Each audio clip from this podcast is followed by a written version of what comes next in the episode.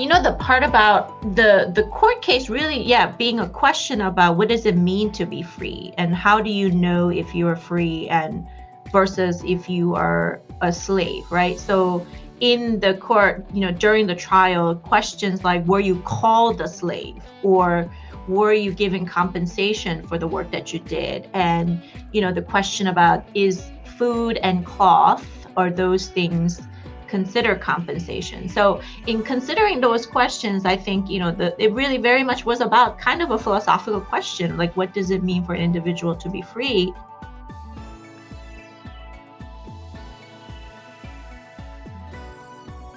Hi everyone, welcome back to Bookish. Happy New Year. I'm Laura Yu and I'm here with my friends Sylvia Lee and Kofi Adisa. So today we're going to be talking about a genre and talk about one specific example from that, we're going to be discussing graphic novels or graphic memoirs or graphic history. So, graphic literature, I guess.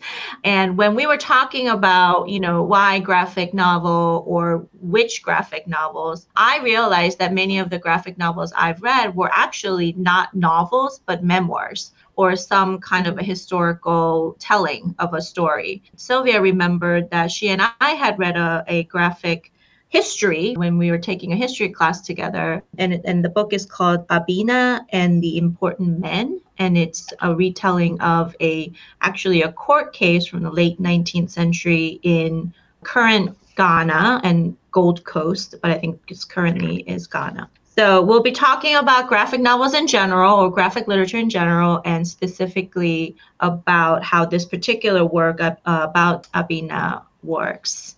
So I'm going to go to Kofi. So Kofi, what what the, what's been your experience with graphic literature and why graphic literature? I guess graphic novel or graphic memoir. With Abina, it was the first time that I saw kind of a history that's dealing with the internal slavery that was happening in the 19th century in Ghana that was different from, say, Maus, which was a retelling of the Holocaust that featured mice as as Jewish and cats as Germans. So there, it's still dealing with specific historical moments, but they've done totally differently. And so with Abina, it's it's sort of a composite of notes some of the writings that were found, I guess, within the archives uh, in Britain.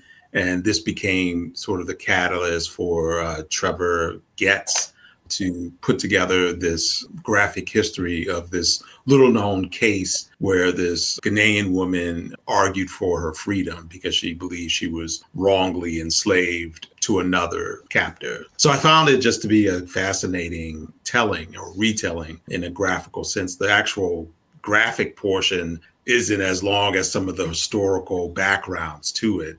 and that was also interesting because with a lot of other graphic novels, usually if there is long writing, it's sort of interspersed throughout the pictorial uh, of images, or it's sort of embedded within the actual story. So I found it to be fascinating in a variety of ways. What was your first reading of this? How did it strike you, uh, Sylvia?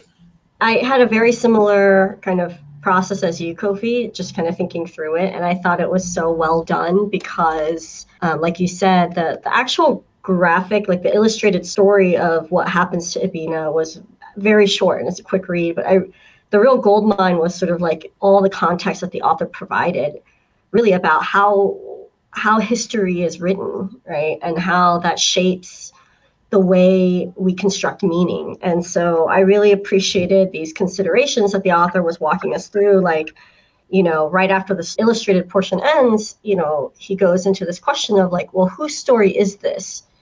And, you know, if I were just consuming the story of Abina and her trial, I would just say, well, it's obviously it's Abina's story. But he really invites us to critically think about what he calls a staircase of voices in history, mm-hmm. especially when certain voice certain histories are just never told, right? Like usually the histories of like famous important men and more recently women are told, but really the histories of nobodies or regular people are often overlooked um, because the historians and the people who are telling the stories are making choices and it's easy when there are voices that are silenced right and mar- marginalized like abina's was she had no power. So i thought it was a really it just really made me linger over the the whole story itself and kind of like go back to moments in the illustrated portion because I felt it so keenly. It wasn't just about like the fact that she was wrongly, because at this time I think um, slavery is technically outlawed or outlawed technically, but people they're finding ways around the law. And um, really, her point was she wanted justice, right? Like she wanted to prove that she was being held as a slave, and she wanted the men who had put her in that position to be brought to justice. And the fact that some of them, like one, like that they lied on stand and were able to be found not guilty, more than anything, like she by that time was out of that situation. Like she was employed with a kind employer who was also, I think, her lawyer. And like, you know, she was making friends, she was living her life. But it wasn't about like her being safe. It was about her getting a sense of this sort of justice, her story being told, and of something that was wrong uh, being rightfully punished. And so I thought that that being sort of where you where the kind of story ended was really poignant and then launching into this discussion about like how is history written? You know who writes history and whose history and how? And like there's layers like the staircase of voices. The story itself is you know based on primary sources transcripts from the, the thing but that in and of itself was written by a white british magistrate who you know had his own certain cultural context you know for writing and you could see that in the transcript so then it's another layer that's interpreted by the the writer and then another layer interpreted by the illustrator and so it really made me look at a lot of the other things I read, historical histories, very differently. And like, how do I know whose history that is? And if you've ever been, sorry, I'm like going on and on because there's obviously a lot to talk about, think about with this. but like, you know, at, growing up, even as like, you know, uh, Korean, the Koreans, for example, have a bone to pick with historical accounts, you know, especially when it came to their own annexation and colonization by other nations. And so, this has been a kind of a question I think that I've been thinking about for a long time about like whose voices do we hear and whose voices do we not hear. So, anyways, this is why I think it's really important to distinguish graphic novels from like graphic histories. And I'm really glad that this one calls itself a graphic history because it's it's not a novel, you know, it was meticulously crafted.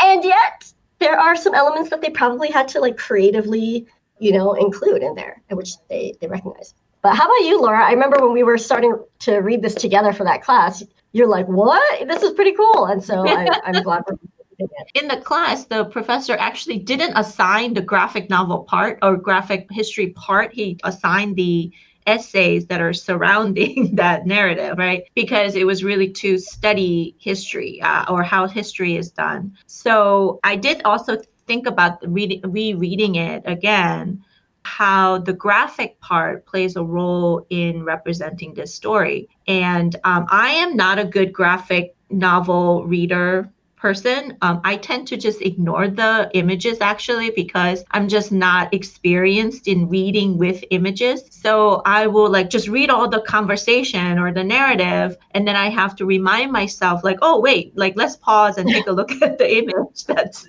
here. So what was interesting is that you know the what they have is that quote unquote transcript and that they're building this whole graphic novel on and then the illustrator had to do sort of external research to find out to you know, re- remotely accurately represent what Abina's um, village might have looked like, or what the courtroom might have looked like, or what kind of clothing the you know the persons or the characters might be wearing. So I thought that was also interesting. That adding to this, trying to do accurate visual representation of the story too. Another interesting thing about the graphic part too is it was a very clear indication of which characters are African characters, right? Black characters, or which characters are the white characters. Which I think if you were reading the transcript, you'd have to kind of remind yourself, like, oh, who is this person? Who is that person? But in the drawing, you can see the race and you you are very clearly seeing especially with names that i'm not familiar with who is a male character for example and who are the female characters. And i think those things being visually represented really added a different experience to learning about this story frankly that i had never known about this particular time frame or even this issue of ongoing slavery within certain places in Africa after Britain had outlawed or made slavery illegal. So, you know, in the question about why graphic, um, I think it added those those kind of elements for me. Which, you know, it, as a history like textbook, would this have been dry to read? I don't know, right? But I was looking, rereading it, and actually my kids were kind of walking around and like one of them peered over my shoulder and said, "Oh, is that a graphic novel?" And I was like, "Yeah."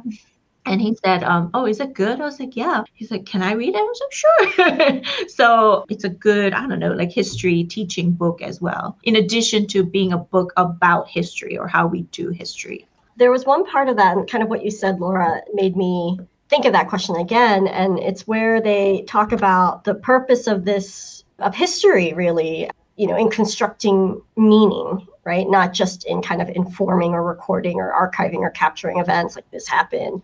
But one reason for it is for the purpose of constructing meaning. And it made me think about the misconceptions or maybe the limited understanding we have of history. One of my husband's relatives is a trained historian, and he was saying over our holiday gathering that history is not linear and it's kind of an error to to read history that way. And I thought the way that this was done, kind of inviting us to think about um, this story in our current context was really interesting. My question to you, Kofi, was going to be in what way did the text or the reading guide or the essays that followed it, do you think that it was constructing meaning? And if so, what kind of meaning do you think it was asking us to construct or consider? Um, I, I think that that's, I think that's a very good question. Um, and you're really smart to ask me. Uh, but I don't really have a I, I may have a smart alecky answer, but I don't have a smart answer. I think that uh, oh, I think that yeah, I, I, think what I found interesting was how there was this level, these levels of intertextuality, how all these other things, all these texts referred back to another text that referred back to another text mm-hmm. that had a sort of multiplicity of texts that under undergird them. So, you know, this notion of cultural slavery that was happening and at the same time when there was an abolition, an abolishment of slavery amongst states, amongst countries. But you had this cultural thing going on that was sort of like an open secret.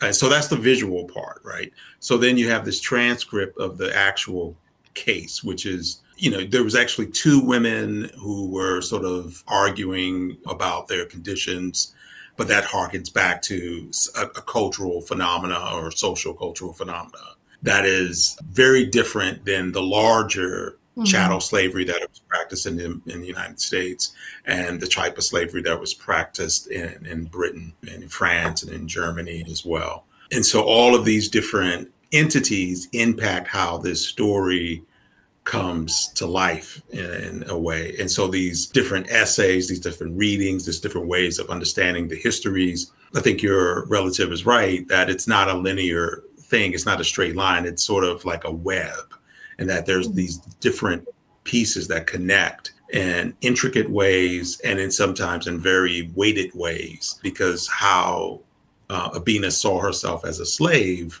was pretty much predicated to the fact that she didn't have the rights to move. She didn't have rights to choose who her husband was. And even when she said she was married, she wasn't really the person who she said was her husband was someone who also enslaved her. So, so it was just these levels of matrimony and body rights for women uh, at that time, and even till this time, um, becomes a, a larger part of this this this web of I guess, meaning you can say. And I think meaning is always an approximation of something, maybe closer mm-hmm. to truth.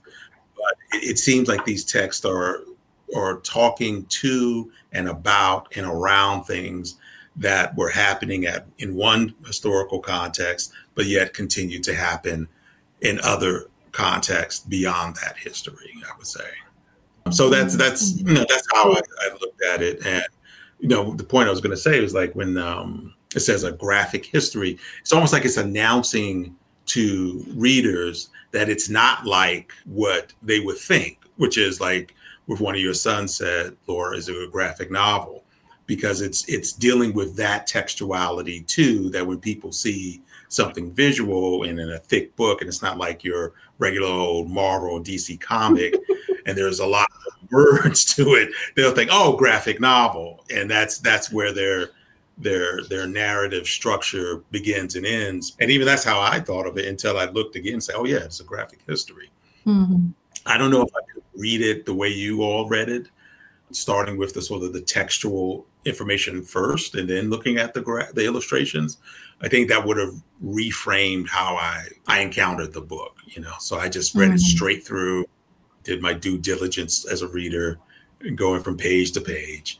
and then, but I think if I were a student reading this as a history, I might have jumped past the transcripts and read sort of the context around it. So I might have jumped around a bit.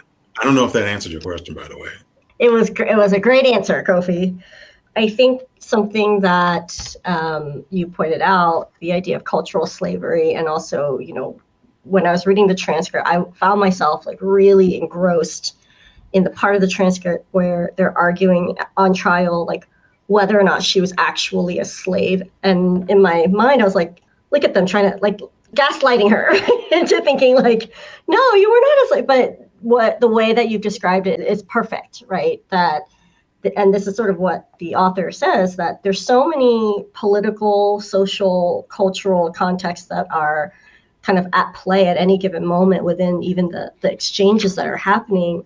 You have to kind of acknowledge them in order to really understand what the confusion may have been or just the deception or you know even the gaslighting like the idea that the the role of women and like you said their their rights or lack thereof that was a huge part of it as well right? Like you can't these things don't exist in exclusion from each other. So um, i thought you you described that really well. Um, how about you laura you know the part about the the court case really yeah being a question about what does it mean to be free and how do you know if you're free and versus if you are a slave right? So in the court you know during the trial questions like were you called a slave or were you given compensation for the work that you did? And you know the question about is food and cloth are those things consider compensation. So in considering those questions, I think, you know, the, it really very much was about kind of a philosophical question, like what does it mean for an individual to be free? And one of the things that the authors do talk about in one of those sort of essays in the uh, or reading guides is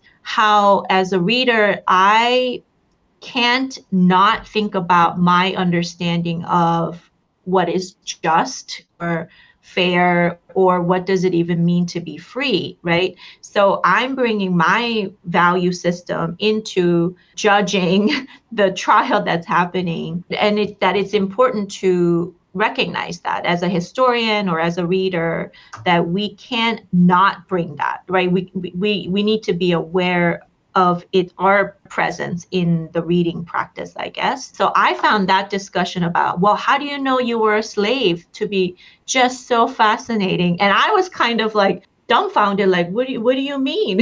What do you mean that's not clear that she was a slave right?